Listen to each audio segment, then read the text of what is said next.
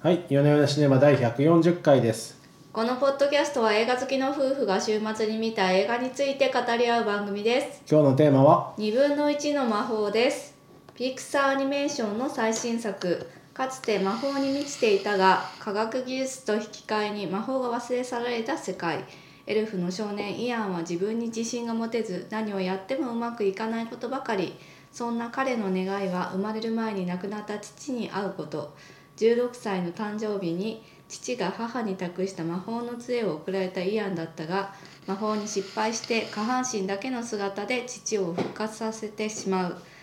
魔法オタクで陽気な兄バーリーの助けを借りてイアンは父を完全によみがえらせる魔法を探す旅に出る監督はモンスターズ・ユニバーシティを手掛けたダンス・キャンノンですいや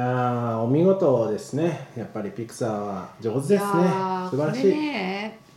まああのあんまりね話題にもなってなかっうん、たし、知らなかった、これがあったの。ああまあその頃ねコロナでそれどころではなかったっていうのもああったんですよねでアメリリカでもですね公開でもうあのすぐに新型コロナの影響で映画館が封鎖されてしまって、まあ、興行収入としては非常に厳しい結果にカ。あーそうなんなだっ。ているようなんですよねだアかンラッらキーですね、それそは。こはねアンラッキーでしたしうーん。でねこれねやっぱりねビジュアルが問題なんじゃないかって思いましたよねちょっとね。何あのの何の何のあそのなおんか客さんが来なかったってことの、あうん、うんそう日本ではあんまり話題にならなかったっていうところもーなんかまあ食わず嫌い的に見た目がねこう青いあの皮膚のそうねエルフの、はい、少年の物語なんですよ。うんそれででまあなんか予告編見るとまあドタバタして面白そうなんだけどなんかそんなにこう見たいなって思わなかったんですよね私なも。るほど、はうーんい、でまあそんなに話題にもなんなかったしなっていうふうに思って一応見てみたんですけどいやいややはりさすがそこはピクサー様でしたみ たいな参りましたみたいな感参じりました本当舐めててすいませんでしたみたいな感じでですね。いやーなんか本当に監督には本当にお詫びしたいみたいな感じの気持ちになってな お詫びするまでもないと思います けれ思どいまもすけどもうなんか物語が始まってすぐにすごくこれいいいい少年の成長物語だったそうですねめちゃくそしそうでてすねクライマックスで私はしっかり泣きましたよかよかったですねそうですねそんなに楽しんでいただけていやーす素晴らしいですね一つ一つの仕掛けとかもね手のひらいや 返しーすごいと思ってねはまあなんかこういろいろコロナとかあって不憫だったんいですけどそうですねは、はいですけラッキーどですすねごくいい作品なのでぜひあの自宅でねあの皆さんも見ていただけたらと思いましたいうーんそうですねなんかこう無駄がないですねやっぱりこうやっぱりねストーリーテリング無駄がない1ない時間40分ぐらいなんですけれどもなんかそぎ落としてる感じしますよねなんか前半でつく使った伏線がちゃんとね後半回で収されます回ね収されてあのなんかこう意味のないようなシーンも全て意味があるっていうお見事ですねあああのお母さんのあおの母さんのビリーズブーヒトッキャントネプス的なやつとかねやつとちょっと小笑いで入れていたそうなんですよユーモアがあってなおかつそれが伏線にもなっているみたいなかそうですとねか、あとキャラクターを表しているとかっていうようなところでうんなんかその一つのそこのカットがいろんな意味をちゃんと持っているんですよね。うんいろんな意味をそ持うっでてすう、ん、いろんな効果を生んでいるなっていうのは思いましたよね。見事ですね見事でございましたよ。本当うん本当に。なんか設定がまずいいですよねまあピクサーお得意のこうひねりのあるうんあの魔法使いのあの子孫なんだけどまあ科学技術で怠惰になって魔法を忘れてしまったもう魔法が廃れてしまったっていうような世界っていうのがうんうんなんかねあのモンスターズインクの怖がらせるのが怖いああ とかまさにそそのうギャいうップがあそるそうそうそううそうファンタジーと現実と融合したような世界になっているっていうところで,、そうですねまあそこもユーモアがあってとってもいいですよね。あピクサーらのしいですよねスーパー元スーパーヒーローのお父ちゃんとあかそうそうそうそうですね、うん確かにそうかだからもうそういうストーリーの型っていうのもピクサーの中にあるのかうーんなんですなかんかねこうよくある定番のファンタジそうそうーではなくって定番のファンタジーをちょっとひねりちょっとそをうひねりを加加ええていてる感じですね。うんはい、でまあかつては魔法をみんなやっていたんですけど魔法を習得するのが大変で、うんでこうそこに科学技術が進化してきたらみんなすごくそっち便利だったんでもう魔法を使わなくなっちゃったっていう世界なんですね。うんもう電気とかあのパチッとね電気つけたら明るくなるしオープニング面白いですねパパパパパってそのストーリーそうそうをそう伝えるのがスピード感あってうん、だしねでこう今の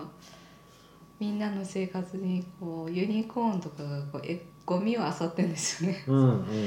この辺もすごくうまいなって思いましうんうん、なうんなんでファンタジーの世界なんですよねフそうァンタジーのそのいわゆる「ロード・オブ・ザ・リング」的なエルフがいてそうそうそうた、うん、あのね、ユニコーンがいてケンタウロスがいてみたいな世界なんですけど、うんみんなスマホ見たり、そうそうそう現代的なそう生活をしていてうんはい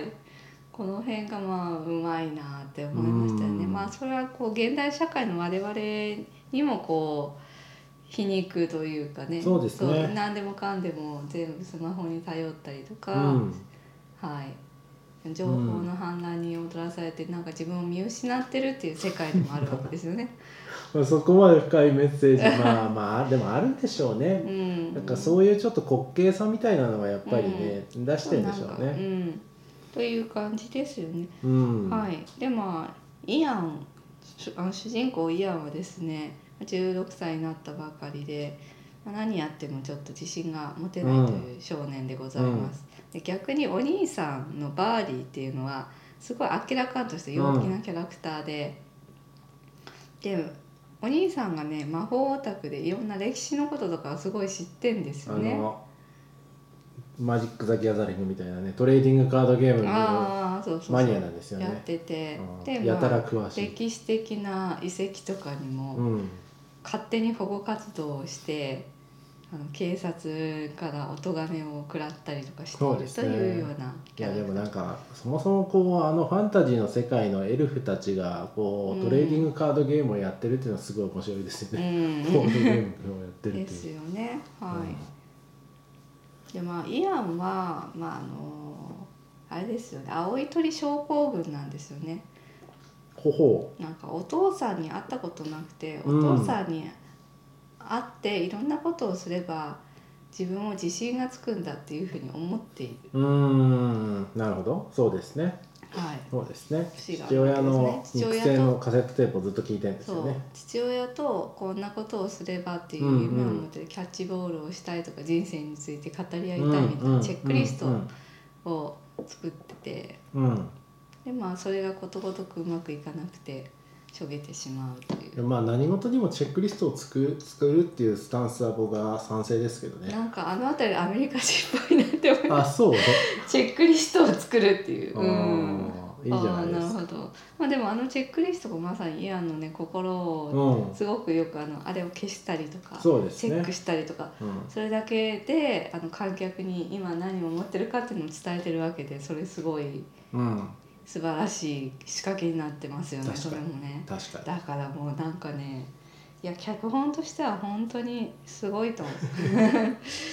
なんかもうああもう皆さんこれを見てくださいとしか言いようがないになんなんですかそのなんだかうんいやうんすごいよなと思ってこの辺の研ぎ澄まされ方が、うんはい他どこどのどの辺がすごいなと思ったすごいなと思ったポイントをどんどん紹介してくださいすごいなと思ったポイントうか、んうん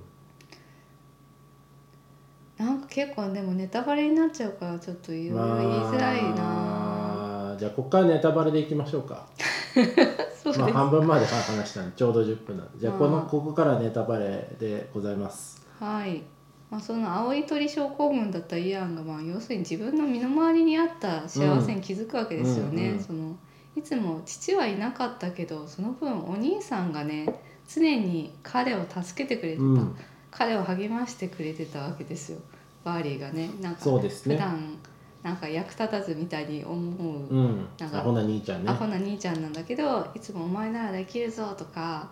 こう何をする時にもいつもイアンを励ましてくれてたっうんうんていうことに気づくわけですよねう。んうんうん、で最終的に戻ってきたのも自分の通ってる高校なんですよ。あそこがいいですよね、そうまあ、定番なんですけどね冒険をして戻ってくる戻とって自き分て家の街だったみたい自分のな町だった。 SF でよくある展開ではありまですそが、こでまあだからお兄ちゃんにひどいことを言っちゃって、まあ、仲違いしうんするんだけどそこでまあお兄さんが今までやってきたことっていうのを思い出してうん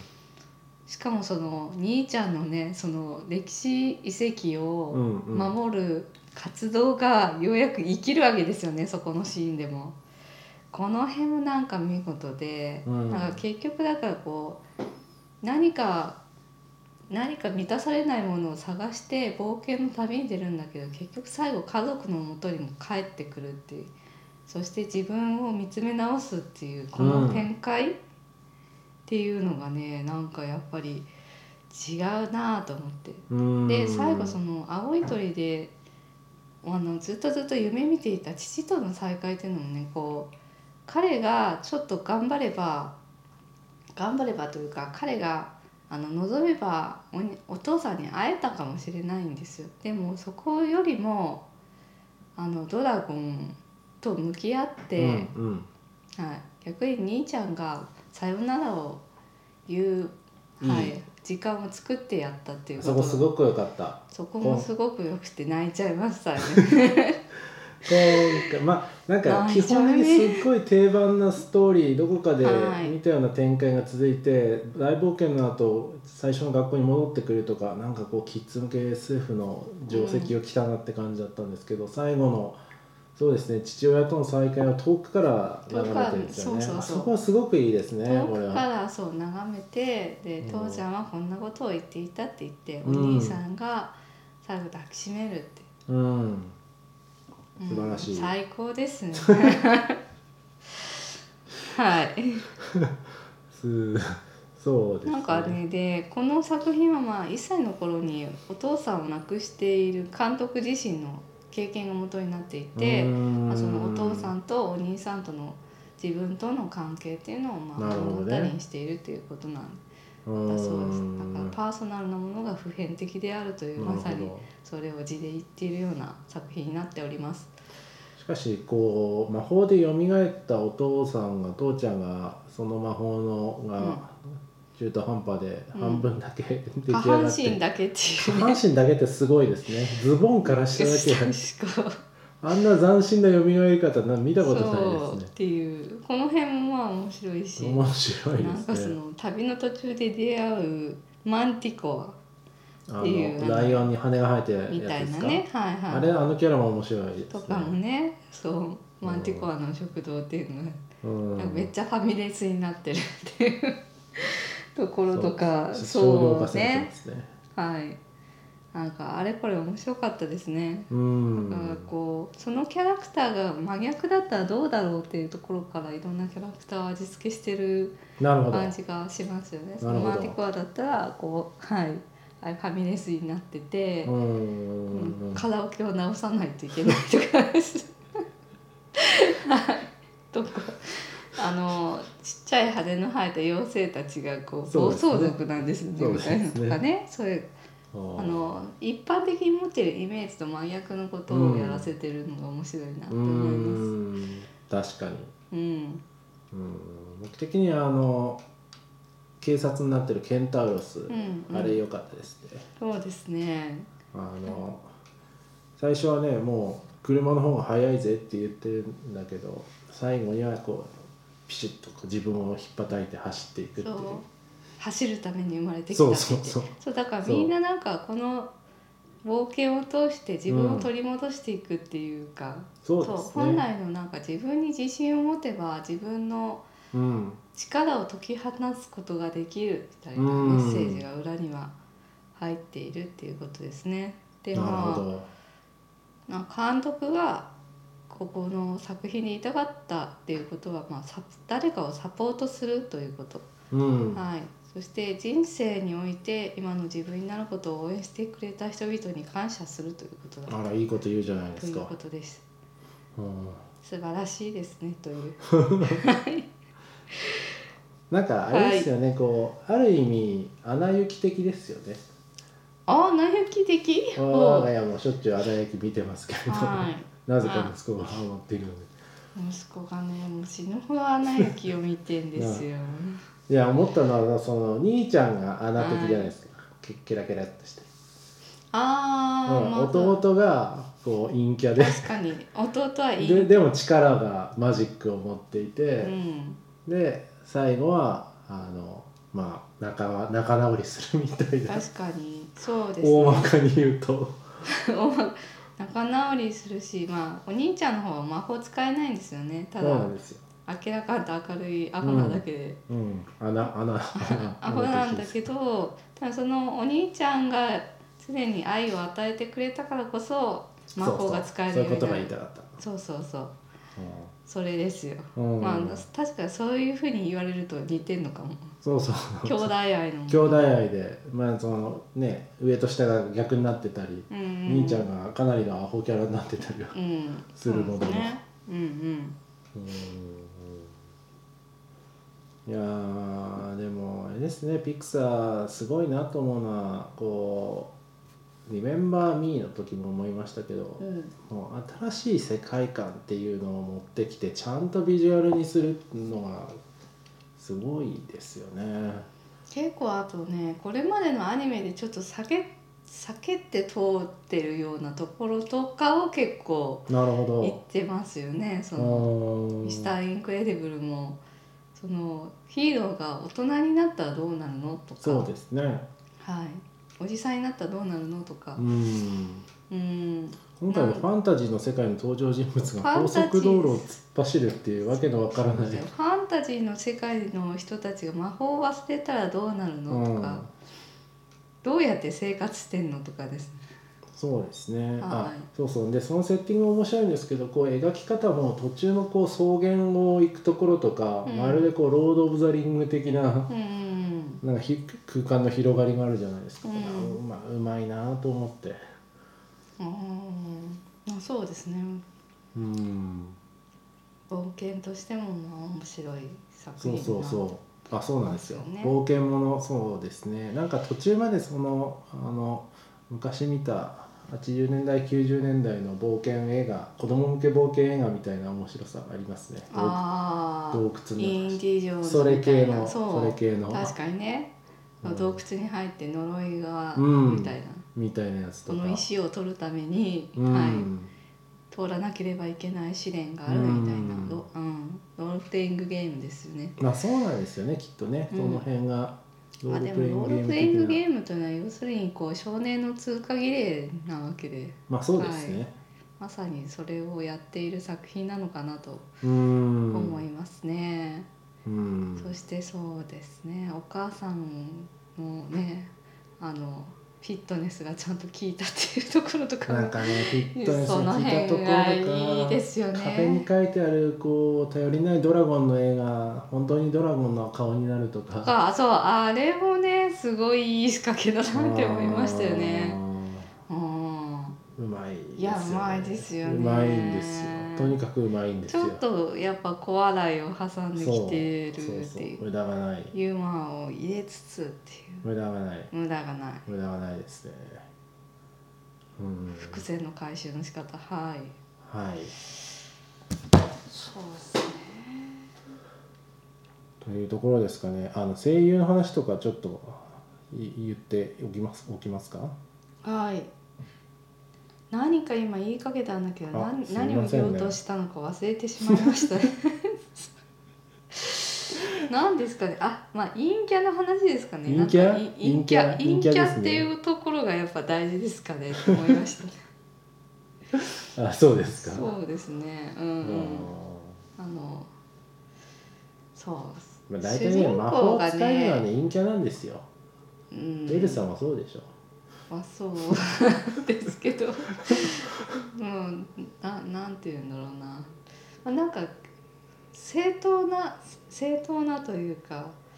まあ、これまでのアニメーションのやっぱり主人公ってのは明るく元気なキャラクターっていうそうですねまあ、そのね、うん戦隊もので言うと赤みたいな人が主人公であることの方が多かったわけですけれどもあえて陰キャを主人公にしてるっていうところがこの作品はとてもいいなって思いました。いやいやでもだからそうなんですよ魔法とかあとニュータイプとかみんな陰キャなんですよあそあなるほどうそうなんニュータイプって何です あかガンダムの話ですねすいませんねすいませんガンダムちょっとついていけないんです私見てなくてそのあのスーパーナチュラルな力を持つのは陰キャだなんじゃあないーかまあエヴ説ァンゲリオンみたいなあそうそうそうそうかそうかそうですそうですそれですよあーはーそうですよいいんですコミュ力が高い人はコミュ力で世間を渡っていけばいいのであのアナとかあの兄ちゃんとかあーでもなんか現実世界でもそうそうですよねコミュ力が高い人はスキルが上がらない説ってなって コミュ力でなんとかなるのであの、まああんまりね職人系だとねそ伸うびそうないみたいな説は説ございはあまりすますよねござい営ます業はいいんですけどございます職人では伸びないという、んございますはい、まあまあねまあ現代の魔法使いとでも、うん、そうです。でも、そのまあコミュ力がないと、あの、うまくチームがまとまらなそうかでったすりすよるわけだですかかららね。ねなんか陰キャだけでもう世界は救えないわけなんですそうなアんです。ナがいてのエルサうん。この兄ちゃんじゃがないいてとのいいやん、ね。イアンだということで、ということですよはい、、はいいろんな学びがありましたあね。りましたねはい、あ、 で、キャストの話。そうだそうそうえー、と主人公のイアンはトム・ホランドっていう、えーえーとスパイスパダーマインダーマンの「ホームカミング」シリーズの、はい、彼ですねで、えーお兄さんのバーリーはクリス・プラット「うんガーディアンズ・オブ・ギャラクシー」とかに出ている、へあのーガタイのいいお兄さんですよねへーえあの主役の人ですかあそうです主役の人ですはあへえすごいですね、うん確かになんかそのイメージも合ってますね合ってますねでこのトム・ホランドとクリス・プラットは共演経験があってもともと兄弟みたいに仲良しだったというところで、うーんまあ、非常に自然な掛け合いになったっていううふーうんに書かれておりましたね。でマンティコアを演じているのがオクタビア・スペンサーっていう女ああ優さんのあのオどっクしタビりア・したスペンサーですかそうですねあー「ヘルプ」「ドリーム」「シェイプ・オブ・ウォーター」などに出て、いやー、まあ、毎回いい味の毎回いい味のロスの効いたそうですねライオンになっても いい味でしたねいい味でしたねやっぱり、うんベストキャストですねこれはそうですねユーモアがあっそうて、ですねはいなんかこううんああいいですね確かにもうオクタビア・スペンサーしかないかもしれないですそねうですあのねキャベラストチョイスですあー素晴らしいはいさすがですねという配役でございました素晴らしいは配い役も含めて素晴らしいはいはい、じゃあ大体言えましたかはい大丈夫ですはいじゃあ今週はこんなとこにしましょはいありがとうございましうあたりがとうございました